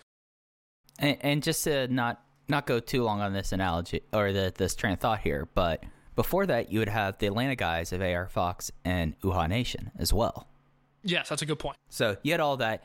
Uh, Case mentioned about this. Jigsaw turns on Fire Ant post match. He cuts a promo on a dead mic. Thanks, Gabe. Dead mic in the Brooklyn Lyceum. Uh, but just luckily, oh, hold the, on. We, we can't gloss over this. Jigsaw turns heel, grabs a microphone, and we cannot hear what he says. It's not even microphone feedback. It the microphone is off. It's a dead mic. Humiliating. I I just I I mean God, like I paid for this show and I don't remember being annoyed about it then, but I am so annoyed now. I just oh god, it's so bad. And to not have a backstage insert with him, I don't know, maybe reiterating his point, like it's just all so lazy. Yeah, and I mean, like the one thing I'll say positive about Brooklyn Lyceum, Lyceum, the sound bounced off all the walls because it was brick, and all the sound just was reflected back. So you could hear him, even though because the crowd realized, oh wait, the mic's dead, we're gonna be quiet, and he was able to project, and other people later were able to project for that. But just was such a defeating thing to see. It's just one of those things. It's like, wow, we've really got to this point. Like, imagine what Susumu and and Masaaki Mochizuki said when they came back to Japan about this weekend. Oh, I mean, I just, I, I would have been embarrassed to have Mochizuki in particular on this show. That's no discredit to Susumu, but just to fly Mochizuki across the world to have him wrestle here, of course he never comes back. Like, are you kidding me? I, I wouldn't either. It's just really, really sad and depressing. Uh, we didn't mention this in the match, but before the match, uh, Larry Dallas and Trina Michaels come out with two scene T-shirts. Not just trying to recruit Caleb Konley, but they're trying to recruit both Konley and Everett. Konley attacks Larry Dallas, and they're not to be seen again for the rest of the show. Konley gave him a good slap. That that had good sound. That looked like it hurt. Yeah, I mean the sound in in the Brooklyn Lyceum. The one thing I'll say as a positive is the sound carries there. I get where Gabe was like, "Oh yeah, the Fight Club idea," because as we get into like further matches on the show, the sound reverberated really well. So I totally understand that. Which is funny because I kind of thought the next match was hurt by a dead crowd. Yeah. So the next match was Anthony Nese versus Ricochet. Anthony Nese won with a 450 splash in 19 minutes and 41 seconds. It was a really slow opening to start. Yeah, this is the kind of match that I associate late era Dragon Gate USA with, where it is a really long match that isn't bad, but also like struggles to be good at times. And this match got there. By the end of this match, I was really into it, but a really slow start in front of a crowd that just never really gave them anything. And by the end of it, it's it's you know it's 20 minutes later, and Nese ends up low blowing Ricochet and then getting the win with a 450, and it just it took too long to get there. I mean, I, I uh, what what did you give this star rating wise? I ended up giving it three and a half because it got to a place where I thought it was very good, but it was just so very slow. And then you had a finish that you've been Anthony Nese has been beating people clean. But the thing is that before the 450, there is a distraction from Mr. A, and then uh, Anthony Nese hits the low blow and then hits a 450 splash. So it just kind of like brought it down. Like the one thing that I also have as like a Tribun's match, Ricochet cannot throw a good kick to save his life. Has he thrown a good kick in his entire career? Because I don't remember a single one. Uh, I, his kicks didn't stand out to me one way or another here. I don't mind his offense. I kind of think when he's on, he does everything well, but that is a common complaint among some people. So I, I, I think there is legitimacy to that argument. What I wanted to ask you was about the booking of Dragon Gate USA, which it really feels like we haven't discussed long term booking plans on this show in a while, just because there's none to, to speak of. I mean, it's just just match after match after match with these weird angles that don't get over in between. But with Anthony Nese, he comes back to this promotion. He wins the six way match at Open the Ultimate Gate. He wins at Mercury Rising. He goes to the Evolve Triple Shot in Florida, where he beats Samurai Del Sol in a singles match, then beats the Young Bucks in a tag team match, and then comes back to Dragon Gate USA and beats Tozawa, Uhaa, and Susumu, and now Ricochet. But if you notice, the next main event is not Johnny Gargano versus Anthony Nese. It's Johnny Gargano versus Trent Beretta. And then they end up doing Gargano versus Roderick Strong, which we'll talk about in two weeks. But they're clearly building Ricochet up for the WrestleMania weekend main event. Why is Ricochet either not winning here to get himself a big win going into that match? Or why is it that Nese is not challenging Gargano for the title after this? Because realistically, who else does Nese have to beat in this promotion? It's literally like Swann and Gargano are the two guys that he hasn't beat. It's just, it's a lack of attention to detail. And it's one of those things like that you had the AR Fox thing that you set up on a DGUSA show and you blew it off at Evolve, the next the next show. Like there was like no build towards it for something that was supposed to feel like a big moment, and it makes you wonder like what were like the long term plans for Nese because it does not feel like there were ones, but other than keep Anthony Nese looking strong. And I think the act is great. Like we've we've been on since he's returned and been like, okay, the Premier Athlete brand actually feels like a good thing right here, but you don't and, and, and, like Ricochet taking a loss here when he, when it's clearly at this time like even if we didn't already know we would know okay obviously Gargano and Ricochet is the next big match why is Ricochet picking up a loss here even though it's not a clean loss like I guess that's the one thing is like oh Nese had to cheat to win but you're still kind of going like what are you it just really feels like that the situation with Genki Horiguchi kind of completely just tilted Gabe and he just kind of threw together some matches and some finishes in some ways. Yeah, I guess I can buy the, oh, well, he didn't lose clean, but I think that's a dumb line of thinking on the Dragon Gate USA show. Like, that's just not what this promotion does. It just have just have Ricochet beat him because Nese on the ne- next show is wrestling Rich Swann, which that kind of answers my question of what else is left for Nese. Well, now he can at least wrestle Swann. Just have Ricochet beat him. Who cares? Nese can get his heat back later. Like I just, it, it irrationally annoyed me, but this show was really easy to easy to pick apart because there was just are a lot of flaws on this show. But I think Gabe was kind of booking Nese like he was afraid that he could leave at any moment. And and I would get that, but this is before the big NXT signing period. No, You know? I, I, I will. I will talk about contracts uh, a lot coming up later on the show. I think in our next match, I want to talk about contracts, and then a little bit later on. But he booked Nese. You know, have you ever heard that Gabe was always afraid to push Vordell Walker and Ring of Honor because he was afraid as soon as he would push him, he would get signed? Yeah, I, I remember hearing that and completely like that at the back of my brain until you brought it back up again, which is just as perplexing as as not pushing Nese. Well, look, eh, well, he's pushing Nese, but I think he's afraid to commit to anything with him with this idea that he could be gone at any moment. And don't you disparage Vordell Walker, okay? There is a uh, very passionate Vordell Walker fan base out there. He was nominated and I believe voted for by a few people in the 2016 Greatest Wrestler Ever project. I mean, a lot of people can vote. What about this next match, Mike? well, before that, I want to talk about like talk about the dead mic there. Nese tries to cut another promo, which I was getting excited because I thought we are gonna get another Buckley. Hey, and then him just like calling himself the best fucking wrestler ever, which pops me each time. Instead, he noticed that the mic was dead, and he just decided to pose, which is great. I, I am blown away by just how good Nese and the whole Premier Athlete brand is at this time. I had no recollection of them being as talented as they were. And then we was this where we had like the 20 minutes of intermission that was not cut out. That is correct. I did. So 20 minutes of the same uh 30 second video clip being shown. This is before the China trip. Like sadly, we do not have the Dustin promo or the China clip to watch and repeat here. We just had 30 seconds so that I quickly was like, "Oh, this is intermission. I'll go fast forward 15 minutes and another 5." But we come back from intermission from for Rich Swann defeating Trent in 19 minutes and 54 seconds with a second rope Phoenix splash. And it's interesting now, like talking about like show to show booking. Remember how strong Trent was booked up through the uh, Enter the Dragon, the fourth anniversary showcase? Kind of now backburnered. Well, I mean, let's think about that for a second. He he wrestled John Davis at Ultimate Gate in his debut, and he he lost that match, I believe. And then Yes. he wrestled Eita. Well, he- uh, yeah, he wrestled Eita and destroyed him.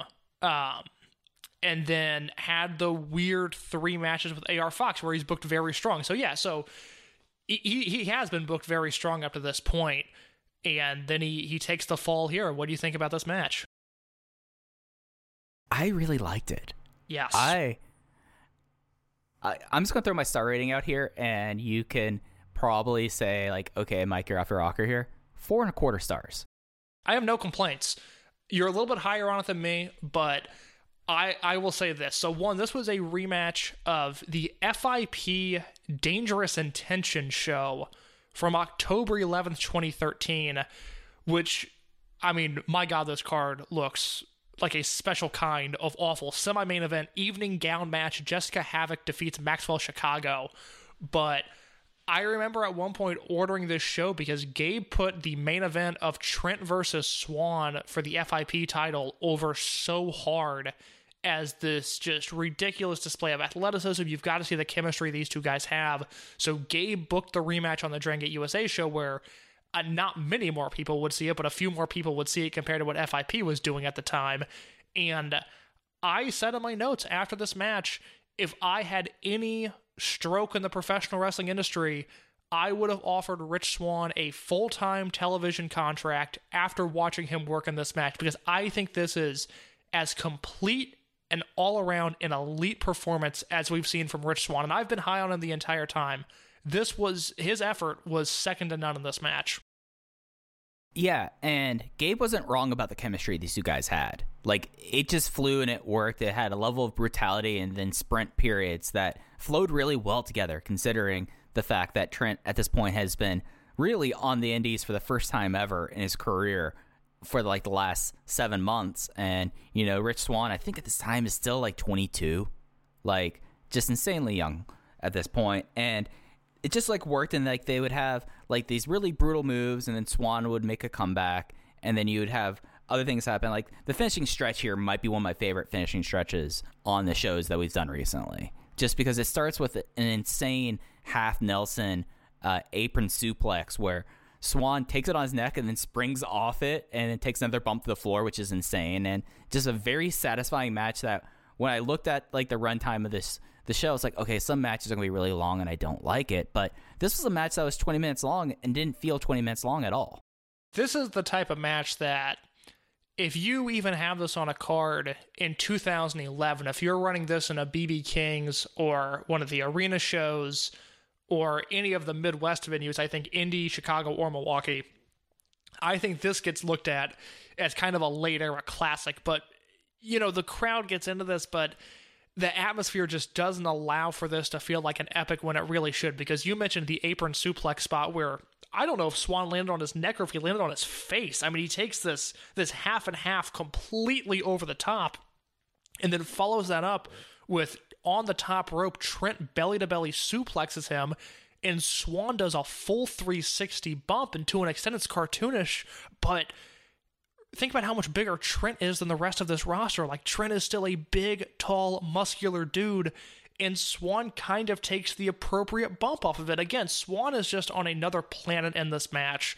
And then he concludes with the middle rope Phoenix. I went four stars on the dot with the caveat that once Rich Swann would have walked to the back, I would have signed that man to a television contract immediately.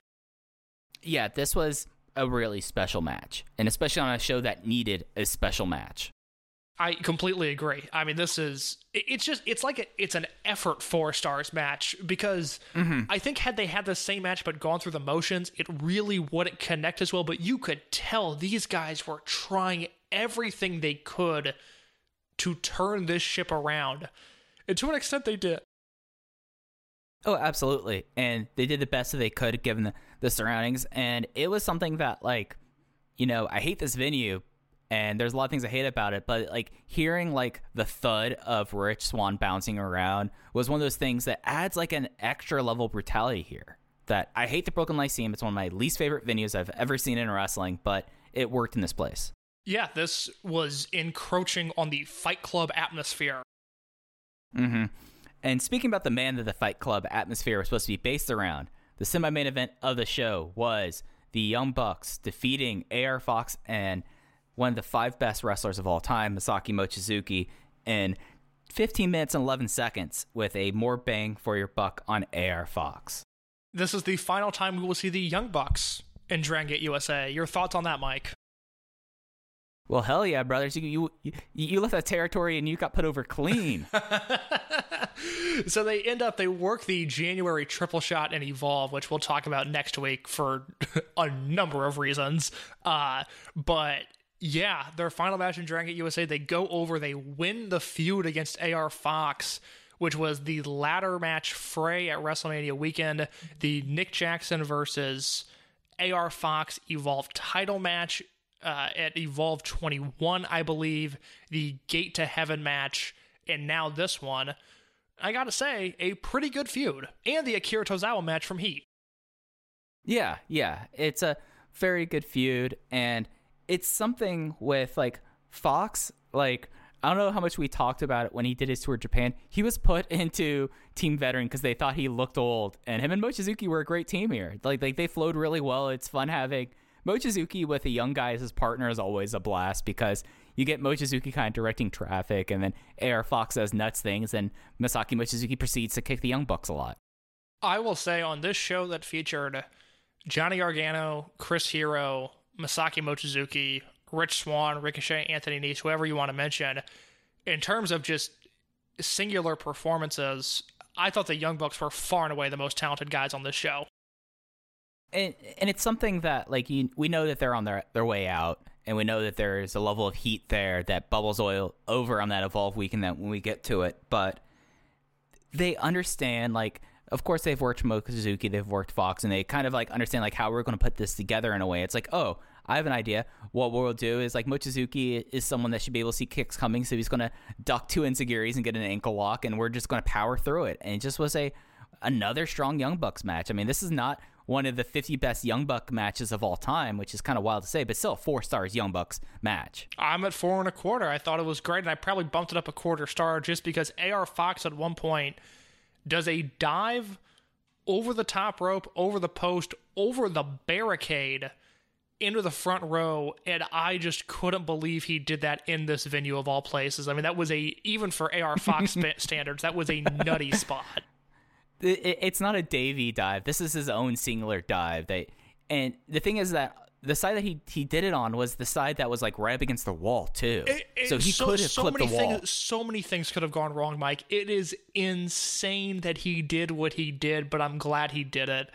And yeah, I thought that. I mean, I, four and a quarter stars. I thought this was outstanding. And now we get to the significant talking portion of the show. Uh, I have almost a full page on college ruled loose leaf paper uh, that I've written down for this. First, that they say that the Young Bucks grab the microphone. Now they have a working microphone, which is important for the next segment.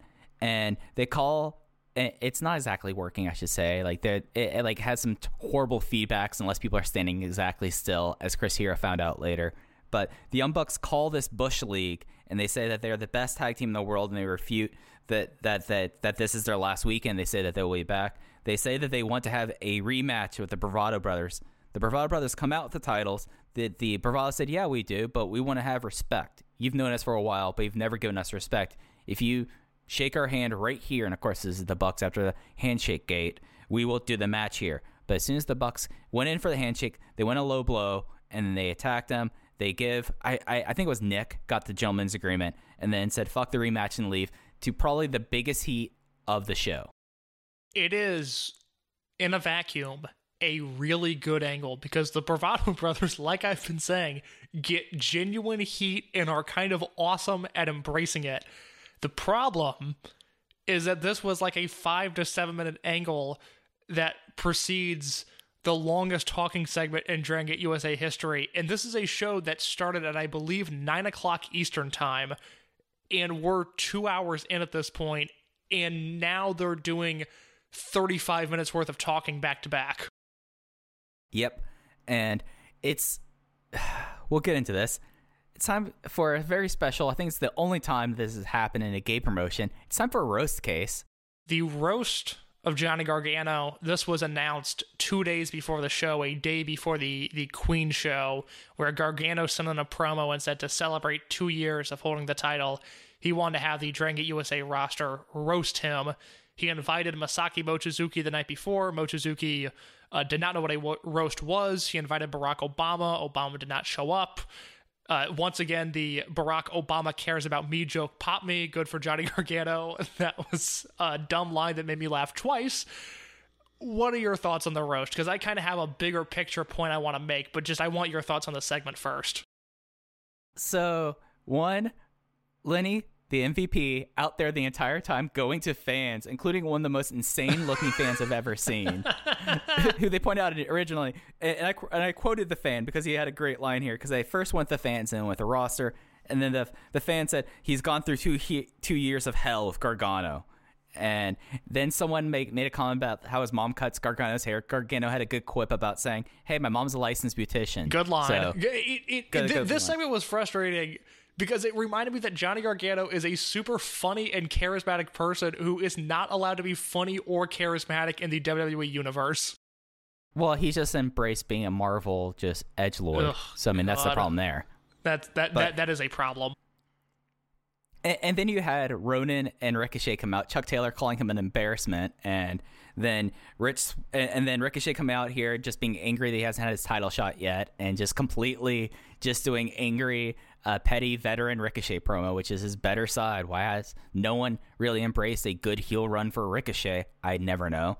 And then Rich Swann comes out with guitar, guitar and does holding out for a Hero, and then he adds in Chris Hero into that thing, which infuriates Johnny Gargano uh, very very long very awkward to have this before a long main event and i mean this is just throwing stuff at the wall and seeing what sticks Well, not, when we get down to it not only does Swann do holding out for a hero, he then does. I, I- will call it a borderline homophobic. I don't want to directly give that notion to Rich Swann, but it was questionable even for 2013 standards. A borderline homophobic version of Nutshell by Alice in Chains, directing all of his hate towards Johnny Gargano, which was a fascinating choice of song by Rich Swann. Uh, and then i didn't think rich swann would be a grunge guy I believe this is the Sami Callihan influence coming into play. Possibly. I, I Uh. guess I shouldn't say that, but I, I, yeah, Swann busting out an Alice in Chains. I mean, it was a hit, but it wasn't that big of a hit. It, I had to kind of. It took me a minute to figure out what song he was doing, and I am certainly not an Alice in Chains fan, but I figured it out.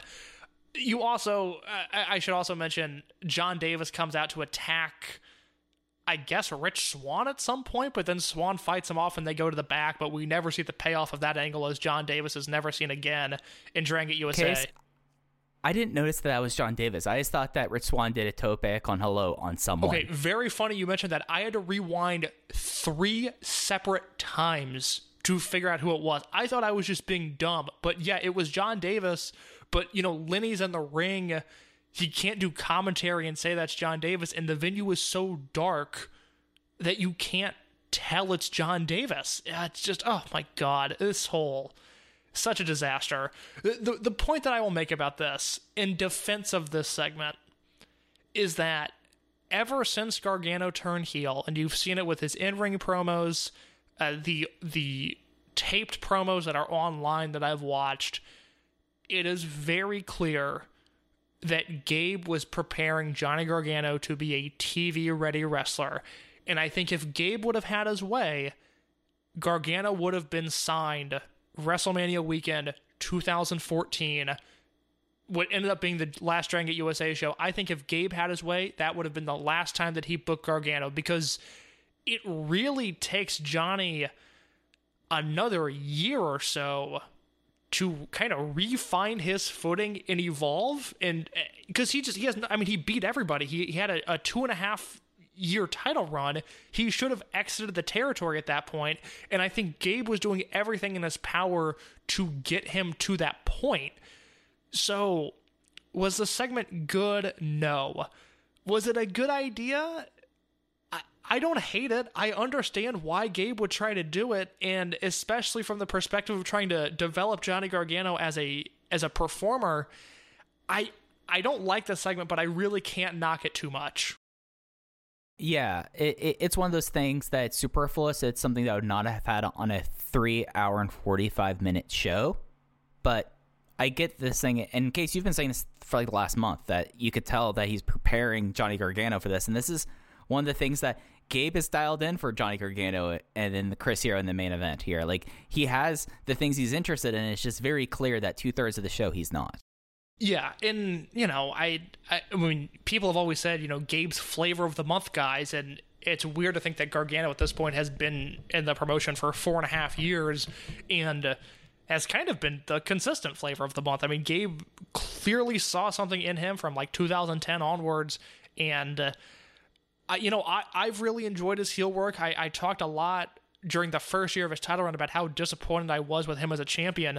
This stuff I've loved ever since he turned on Shingo. I've been a huge fan, and and this segment, you know, it's just again, it's not a great segment, but I try to look at Gabe's perspective on the bravados and on Gar- on and on Gargano, and when I think about it like that, I I really can't knock it too much. No, and I think that's entirely fair when you put it in that context. Then we get to the main event. It is for the Open, the Freedom Gate Championship. It is Johnny Gargano defeating Chris Hero by referee submission as Chris Hero goes out in the Gargano escape in 25 minutes and 37 seconds. This is a long match with a lot of drama. It starts hot, it finishes hot. I think there's a, a minor lull in the middle. You know, I think it's a, a pretty good match all the way through, but there are times where it's certainly hotter than at other moments of the match. But ultimately, Hero comes back, and after working the Hurricane the night before at Pro Wrestling Syndicate, he has his first real match back on the Indies. And he clearly doesn't have his wind. He doesn't have the 30 minute match stamina, which is why things slow down a little bit. But my God, it's Chris Hero, and he delivers in the big moment and I think this is something that I he, he went through a lot of crap on the show, but Lenny on the call here bringing up the fact that you know Chris Hero hasn't been having these kind of matches for several years now. Johnny Gargano could take him in deep, and we could see what Chris Hero, what his wins like, and and they played and through the commentary, it played it off very well, and it was very logical in a way that I actually really enjoyed. Yeah, and it's a really interesting match from a structure standpoint where they start off where Gargano kind of pie faces Hero, and Hero hits him with a big boot and gets a two and a half count that the crowd totally buys as being a finish. That maybe it was going to be a Nash Backlund situation where Hero in the snap of the fingers ends this two two year long title run, and then you know obviously things continue from there for another half hour. The big spot in this match is Gargano setting and delivering the pedigree to Chris Hero, which Chris Hero kicks out at one of. This is notable because it was uh, later revealed to Chris Hero in a story that he told on the Kevin Steen show, where after this spot, he heard that Lenny and Gabe high fived each other at the commentary table, which is such a funny visual to think about. I, I, I can't see Gabe Sapolsky being a good hand five. High five. I always call it hand five. I get made fun of it. High five. yeah, it's not it's not a hand five. That's not a thing. I know, but my brain wants me to say that's a hand five. It's a high five. I I love that you know at this point Gabe's been around wrestling for 20 years, dating back to ECW, and arguably the corniest spot you could do the Triple H pedigree parody, which which to be fair, to be clear came across awesome. It is an awesome spot where Hero kicks out of one of this pedigree, but just that that's the moment where Gabe's like, yes, like I like we nailed it. This is awesome. But I mean, this is also a time before like people were really going hard on that kind of stuff with Triple H as like the head of the PC, the chief. Uh, I think it was chief operating officer for a while. So like this was like it was new when this happened. So actually, like that that high five maybe was warranted. Well, it's I mean it's an awesome spot because I pop for it, the crowd goes nuts for it, and Hero, you know, shows this last moment of like, it's is he gonna win the Dragon Gate USA title? Like, I guess it, it it wouldn't be the craziest thing. Gargano's reign has to end at some point, and I remember watching this live and just being grossly invested in this match because you know you really didn't know what was going to happen. You buy into the early finish, you buy into the late finish, and then Gargano eventually submits him with the Gargano escape. But it is a worthwhile journey. It- a- a flawed match to a large degree, but it's Johnny Gargano and it's Chris Hero, and ultimately the good is going to outweigh the bad every single time. Yeah, and the one thing I'll say about this match is, and I haven't really felt this a lot with throughout the promotion, especially in the iPay per view era. This is a match that I think watching live, you probably come away with this thinking like, oh my god, this is a match of the year quality match. You know, just because of like Chris Hero comes in, he gets the flash two point two point seven five immediately. He we, we should say that during his entrance, he the crowd goes insane for Chris Hero. Like and and then the crowd is molten for the rest of this match. This has that Fight Club feel, and you have like this really compelling story about like can he do this on his first real night back on the Indies, and it just is a awesome story. Uh, Johnny Gargano in this is not a passenger. He plays a great chicken shit heel at the right times, and then is able to submit Chris Hero clean in his first big match back. I love the booking of it. I love the execution of it, despite again a slow period in the middle. Like I said, the good outweighs the bad, and I went four and a quarter on this match. That's exactly what I had there. And it's, you know, like this, it'll be interesting to say. Do you think this is the last great DGUSA match that's like true DGUSA? Because I kind of feel like this is. No, there is. Well, no, no, there's at least two more coming up that I know are legitimately great matches. Okay. It, it, it's one of those things that just kind of popped in my mind while I was watching that I wanted to ask you. The post match, Hero talks about psyching himself out there, and he he does like a he does the go home. The microphone shorts out on him constantly, and he's like, "I guess I'll just stand right here and give this promo." He talks about not having his win back, and he talks about needing gold and how much he loves being back here. And he's like, "I needed to get hit a couple times. I miss that feeling." And he says, "I need to have gold." Gold. AR Fox comes out and he says, "Anytime, any place." He then Chris Hero, who was had his nose busted open, and I didn't, you, we couldn't see what did it because how dark it is. But he does this really in 2021. I was like, oh, why are you doing this? Where he blows his bloody nose in his hand and tries to go for a handshake, but AR Fox goes, nah, we're gonna fist bump. You have your blood on your hand, and leaves the ring. And then he says, and, and Chris Hero, being Chris Hero, just is just very just genuinely interesting promo person. And he uh, talks about needing a shower and thanks the crowd, and that's it for the longest show in DGUSA history. It's an exhausting one. I- I mean, if we were under the uh, original idea for this promotion, this premium wrestling product, I think you lose the two squash matches at the beginning. I think you, I mean, really, the first three matches, if you lose those, which cuts out, you know, almost an hour from the show. Let's say this show begins with that Bravado's Everton Konley Fire and Jigsaw match and goes from there. Those are five really fun to great matches. But as an eight hour show, or I'm sorry, as an eight match show that felt like eight hours at times, it's just an exhausting watch. I mean, it's a thumbs in the middle just off the idea of like, I couldn't possibly recommend somebody sit through all of these matches. You you can't. You you absolutely cannot. And it's one of those things that there's a reason why most shows are under three hours.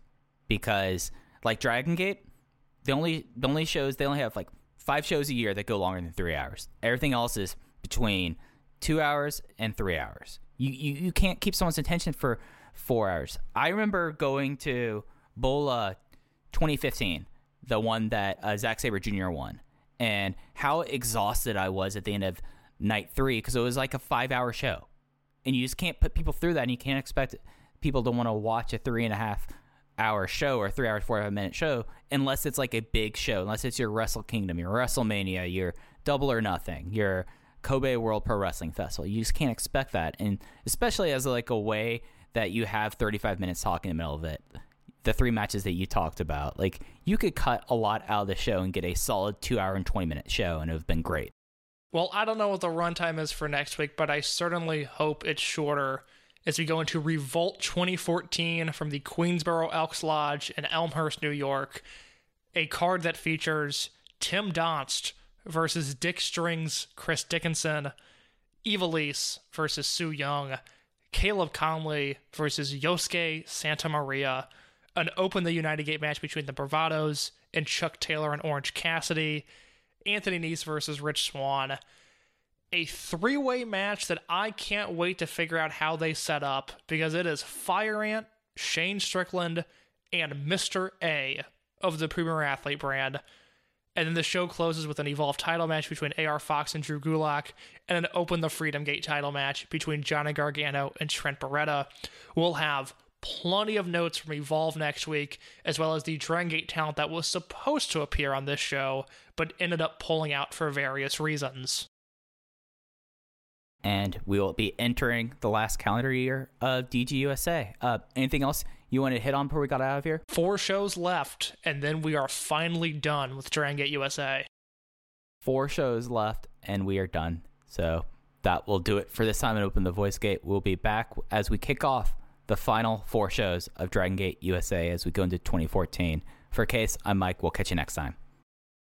BetMGM has an unreal deal for sports fans in Virginia. Turn $5 into $150 instantly when you place your first wager at BetMGM. Simply download the BetMGM app and sign up using code Champion150. Then, place a $5 wager on any sport. You'll receive $150 in bonus bets, regardless of your wager's outcome. And if you think the fun stops there, the King of Sportsbooks has plenty of surprises in store. Check out daily promotions, same game parlays, live bets, and so much more. Download the app in Virginia today and get $150 in bonus bets instantly from your first wager. Only at BetMGM. BetMGM and GameSense remind you to play responsibly. See BetMGM.com for terms. 21 plus only, Virginia only. New customer offer. Subject to eligibility requirements. Rewards are non withdrawable bonus bets that expire in seven days. Please gamble responsibly. Gambling problem? Call 1 800 Gambler. Promotional offer not available in Washington, D.C.